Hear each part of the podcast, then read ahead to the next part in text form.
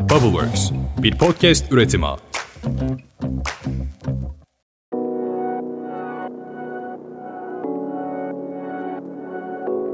Merhaba ben Işıl Ergincan. Bir podcast üretimi olan Bubbleworks Medya'nın orijinal içeriği Ne Yaptığının Farkında Mısın podcast kanalına hoş geldin. Geçen bölümde tarımın çöküşünden bahsetmiştik. Tarımsal olarak sorunlarımızdan bahsettik. Türkiye'nin sorunlarından bahsettik. Bu bölümde de tarımın yükselişinden bahsetmek istiyoruz. Dünyada birazcık tarımın durumundan bahsedip tarım için neler yapılıyor dünyada bundan bahsedeceğiz. O zaman hemen bölüme geçelim.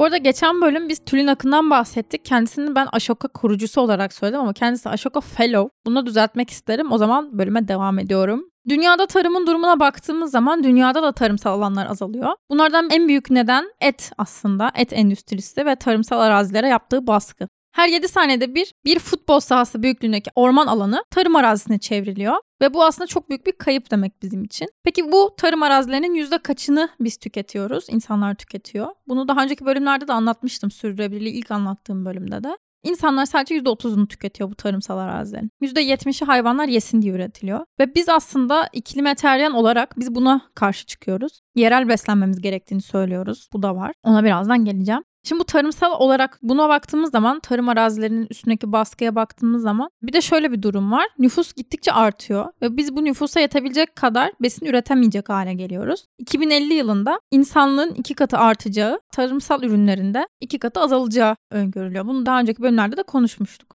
Şimdi şöyle Birleşmiş Milletler Gıda ve Tarım Örgütü'nün yayınladığı bir rapor var. 2010 ve 2029 yılları arasında ürün verisinde artış %48 iken düşüş %52. Yani ürünler de ürettiğimiz ürünlerdeki verim de aslında artık artmıyor. Düşmeye başladı. Onun dışında iklim değişikliği nedeniyle 100 yıl sonuna kadar ürün miktarının azaldığı tarımsal alanların oranı giderek artacak. Yani bu ne demek? Tarımsal araziler yok olmaya başlayacak. Çünkü ürün üretimi yavaşlamaya başlıyor dünyada da. Bu çok büyük bir krize yol açacak. Çünkü çok fazla insan yemek için, gıda için savaşacak anlamına geliyor. Ve şu anda da bugün zaten dünya üzerinde her 10 kişiden biri açlık çekiyor. Çocukluk çağında beslenme bozukluğu yaşıyor. Gıdada sorun var çünkü gıdanın veriminde sorun var, gıdanın yetiştirmesine ve gıdanın insanlara erişiminde sorun var. Peki nüfus daha da arttığında biz ne yapacağız? Aslında bu önemli. Dünyada da bu önemli. 2 milyar kişi dünyada yeterli vitamin ve mineral alamıyor. Bu 2 milyar kişinin yanında da yine 2 milyar kişi obezite sorunuyla mücadele ediyor. Yani dünya o kadar dengesiz bir hal oldu ki bir yerde insanlar obeziteyle mücadele ederken bir yerde insanlar açlıktan ölür durumdalar. Ve şöyle gıda tedarik zincirini aslında biz çok fazla görmezden geliyoruz. Gıda tedarik zincirinde ürün üretilip yani bizim sofralarımıza gelene kadar bu gıdanın üçte biri yok oluyor. Bu aslında çok büyük bir sıkıntı. Çünkü bu ürünler tarımsal arazilerde üretiliyor ve bu tarımsal araziler genelde şehirlerden uzak yerlerde oluyor. Ve bunları da naklederken bu ürünleri biz kaybediyoruz yolda. Şimdi bunu birazdan daha detaylı konuşacağız. Bunun için ne yapabiliriz diye. Onun dışında iklim değişikliği Türkiye'yi çok fazla etkileyeceği göz önünde. Mesela bir Cumhurbaşkanı adayının 3 gün önce yaptığı bir açıklamada şundan bahsediyor. İklim göçü, Türkiye iklim göçü alacak bir yer. O zaman biz şu an kendi ülkemizdeki vatandaşımıza gıda erişiminde zorlanırken iklim göçü aldığımızda ne yapacağız? Bu çok büyük bir soru. Şimdi bununla beraber biz yerel tüketmemiz gerekiyor. Yereldeki çiftçiyi desteklememiz gerekiyor. Bunu geçen bölümde de konuşmuştuk. Yereldeki çiftçiyi desteklersek, yereldekine yatırım yaparsak ve yereldekini tüketirsek aslında bu çiftçiyi desteklemiş oluyoruz. Ve dışarıdan gelen ürün tüketmediğimiz, ithal etmediğimiz zaman da aslında çok daha farklı yerelli desteklediğimizden dolayı kalkınma aslında başlamış oluyor. Şimdi bir de burada şey kısmı da var. Bir ürün gelirken karbon emisyonunu yaratması da bir sorun. İşte bu ürün paketleniyor, geliyor buraya, biz bunu tüketiyoruz gibi bir sorun da var burada. Buna da gıda ithalatı sorunu deniyor. Gıda ithalatının yarattığı karbon emisyonu deniyor. Buna da dikkat etmesi gerekiyor. Şimdi buna çözüm olarak da dikey tarımı bulmuşlar. Dikey tarımda da şöyle bir şey var. Dikey tarım için küçük tarım yatakları oluşturuyorlar ve üst üste üst üste bunları bir arazinin dikey forma getirilmiş hali gibi düşünün bunu. Dikey olarak tarım yapılabilir hale geliyor. Şimdi bütün ürünler burada üretilemiyor. Bunun farkına varmamız gerek. Mesela çok ağır hasat edilmesi gereken, çok ağır oranda olan ürünler burada üretilemiyor. Burada üretilen ürünler nedir? İşte çilek, maydanoz, marul gibi böyle hafif olan ürünleri bu dikey tarımla üretebiliyoruz. Türkiye'de de bu var. Biz hatta Türkiye'de bunu üreten ekiple tanışma şansımız oldu bizim. Hemen onlardan bahsetmek istiyorum biraz. Plant Factory diye bir ekip bu. Bu ekip bir fabrika satın alıyor ve bu fabrikanın içerisini aslında düzenliyorlar. Bu düzenlemeye göre işte oksijen seviyesi belirleniyor. İşte kaç günde bu ekinin çıkacağı falan her şey aslında akıllı köy sisteminde anlattığım gibi geçen bölümde. Burada da bunu aslında teknolojiden destek alarak tarım yapmaya başlıyorlar. Ve burada tarımı şehirde yaptıkları için, şehre yakın yerlerde yaptıkları için bu aradaki kaybı önlüyorlar bir. Az önce bahsettiğim üçte bir oranındaki ürün kaybı yolda olur dediğim kaybı önlüyorlar bir. Bir de bunu şehirde yaptıkları için yine kullanıcıya daha taze, daha fresh ürünler yetiştirebiliyorlar, gönderebiliyorlar. Biz bunlarla konuştuğumuzda bunların en büyük sorunu şu an plastikte göndermeleriydi bunları. Ne yaptılar bilmiyorum. Ama umarım şu an hala plastikte göndermiyorlardır. Şimdi bunun dışında caddede de dikey tarım yaptığını iddia eden bir kafe açıldı. Ve bu kafenin içeride ileri dönüşmüş olan masalarını da Letgo'dan aracıyla satın aldığı konuşuluyor. Ne kadar doğru bilemem. Ama buradaki tarımın da buradaki müşteri karşılayamayacağını aslında görüyoruz. Çünkü çok fazla müşteri gidiyor ve çok fazla müşteri orada gidip salata yiyor. Ve işte orada bir kişinin aşçının gelip orada marulu kesiyormuş gibi yapıp işte tabağa koyup onu insanlara getirmesi ne kadar gerçekçi burası tartışılır. Bunlara çok inanmamanızı aslında öğütlüyorum sizlere. Biraz sorgulamanızı öğütlüyorum. Gerçekten hani yapıyorlar mı? Gerçekten bu var mı? Arkada sistem var mı? Tesis var mı? Çünkü bu mesela Plant Factory konuştuğumuz zaman arkada çok büyük bir fabrika var ve insanın ihtiyacını karşılamaya yönelik çok büyük fabrikalar kuruyorlar. Mesela şu an İstinye'de açtılar bir tane fabrika ve orayı destekleyemediği zaman oradaki ürünleri bittiği zaman başka yerlerden kurdukları fabrikalardaki ürünleri getirip temin ediyorlar. Mesela o kafenin böyle bir alanı var mı? Sanmıyorum.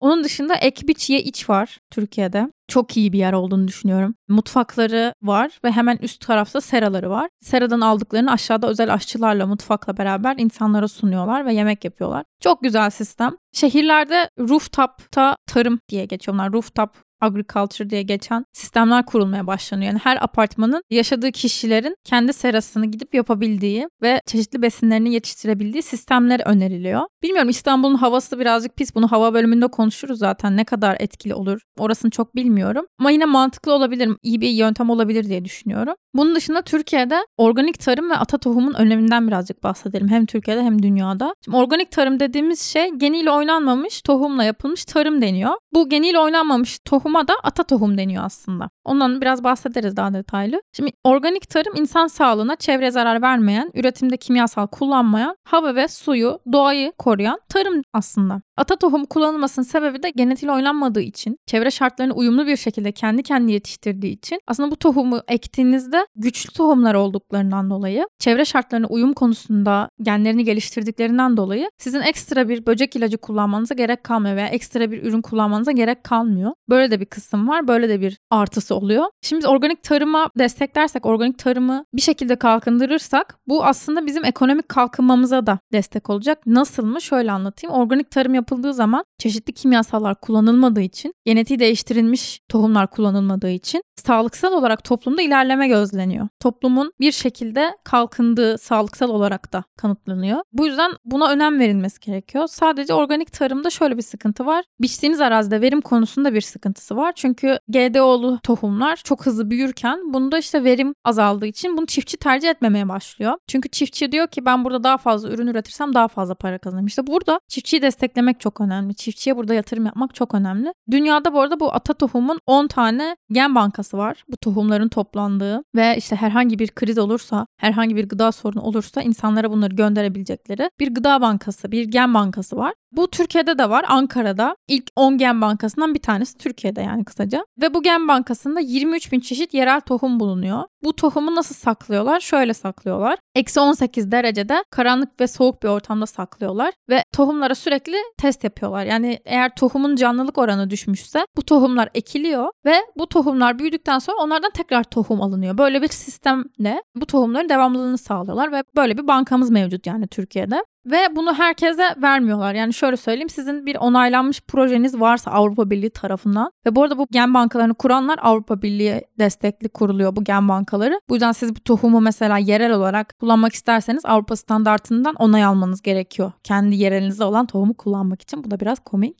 Ve bu tohumu kullanırken işte mesela özel izin aldınız. İşte mesela ne diyelim kuraklıkla ilgili ben bir bitki yapacağım ve genetik değiştirilmemiş tohum istiyorum falan diye işte projeyi onay alıp o şekilde gidip alabiliyorsunuz. Bunların desteklenmesi gerekiyor. Bunun dışında geçen bölümde anlattığım mesela akıllı köyler olması gerekiyor. İşte teknolojiden destek alarak çiftçiyi de rahatlatacak şekilde projeleri daha çok görmemiz gerekiyor Türkiye'de. Ve bence girişimcilik startupların tarımı da artık hedef alması gerekiyor. Yani startup dünyasında birazcık şey var işte iş, beyaz yakalıları hedef alan programlar çok yoğunlukta görüyorum bunları. Bu kitleye yönelen çok fazla proje var. Buralarda biraz böyle odaklanıp buralara da proje üretilmesi gerektiğini düşünüyorum. Bununla ilgili de girişimcilikle alakalı birkaç fikir vermek istiyorum sizlere. Mesela gübre konusunda çok farklı projeler yapabiliriz. Çünkü gübre önemli tarımı gübrelemek, kaliteli gübre bulmak önemli. Buraya proje üretirsek bence çok güzel işler çıkabilir diye düşünüyorum. Solucan gübreleri var mesela. Yurt dışında bir proje vardı. Temiz su ve sanitasyonda bunu daha çok konuşuruz. Sanitasyon kısmında insanlara şöyle bir sistem kuruyor kişi. İnsanların dışkısını alıyor ve bunu kendi tarlasında işte sanite ediyor. Bunları iyi bir şekilde kullanılacak hale getiriyor ve bunları yakılabilir şekilde ve aynı zamanda gübre olarak kullanılabilir şekilde paketleyip insanlara ulaştırıyor. Ve kömürden daha uzun süre yandığı için insanlar bundan çok memnun kalıyorlar ve buna geçiyorlar aslında. Hem organik bir şekilde ısınma ihtiyaçlarını karşılıyor oluyorlar hem de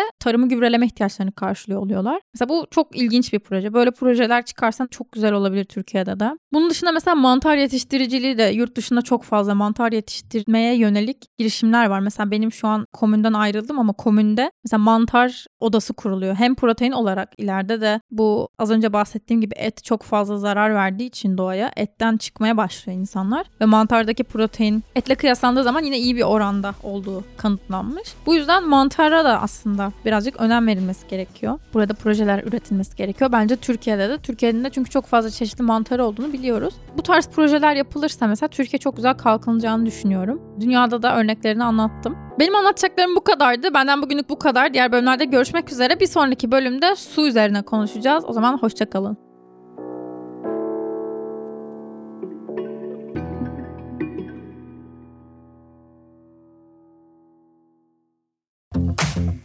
Bubbleworks bir podcast üretimi.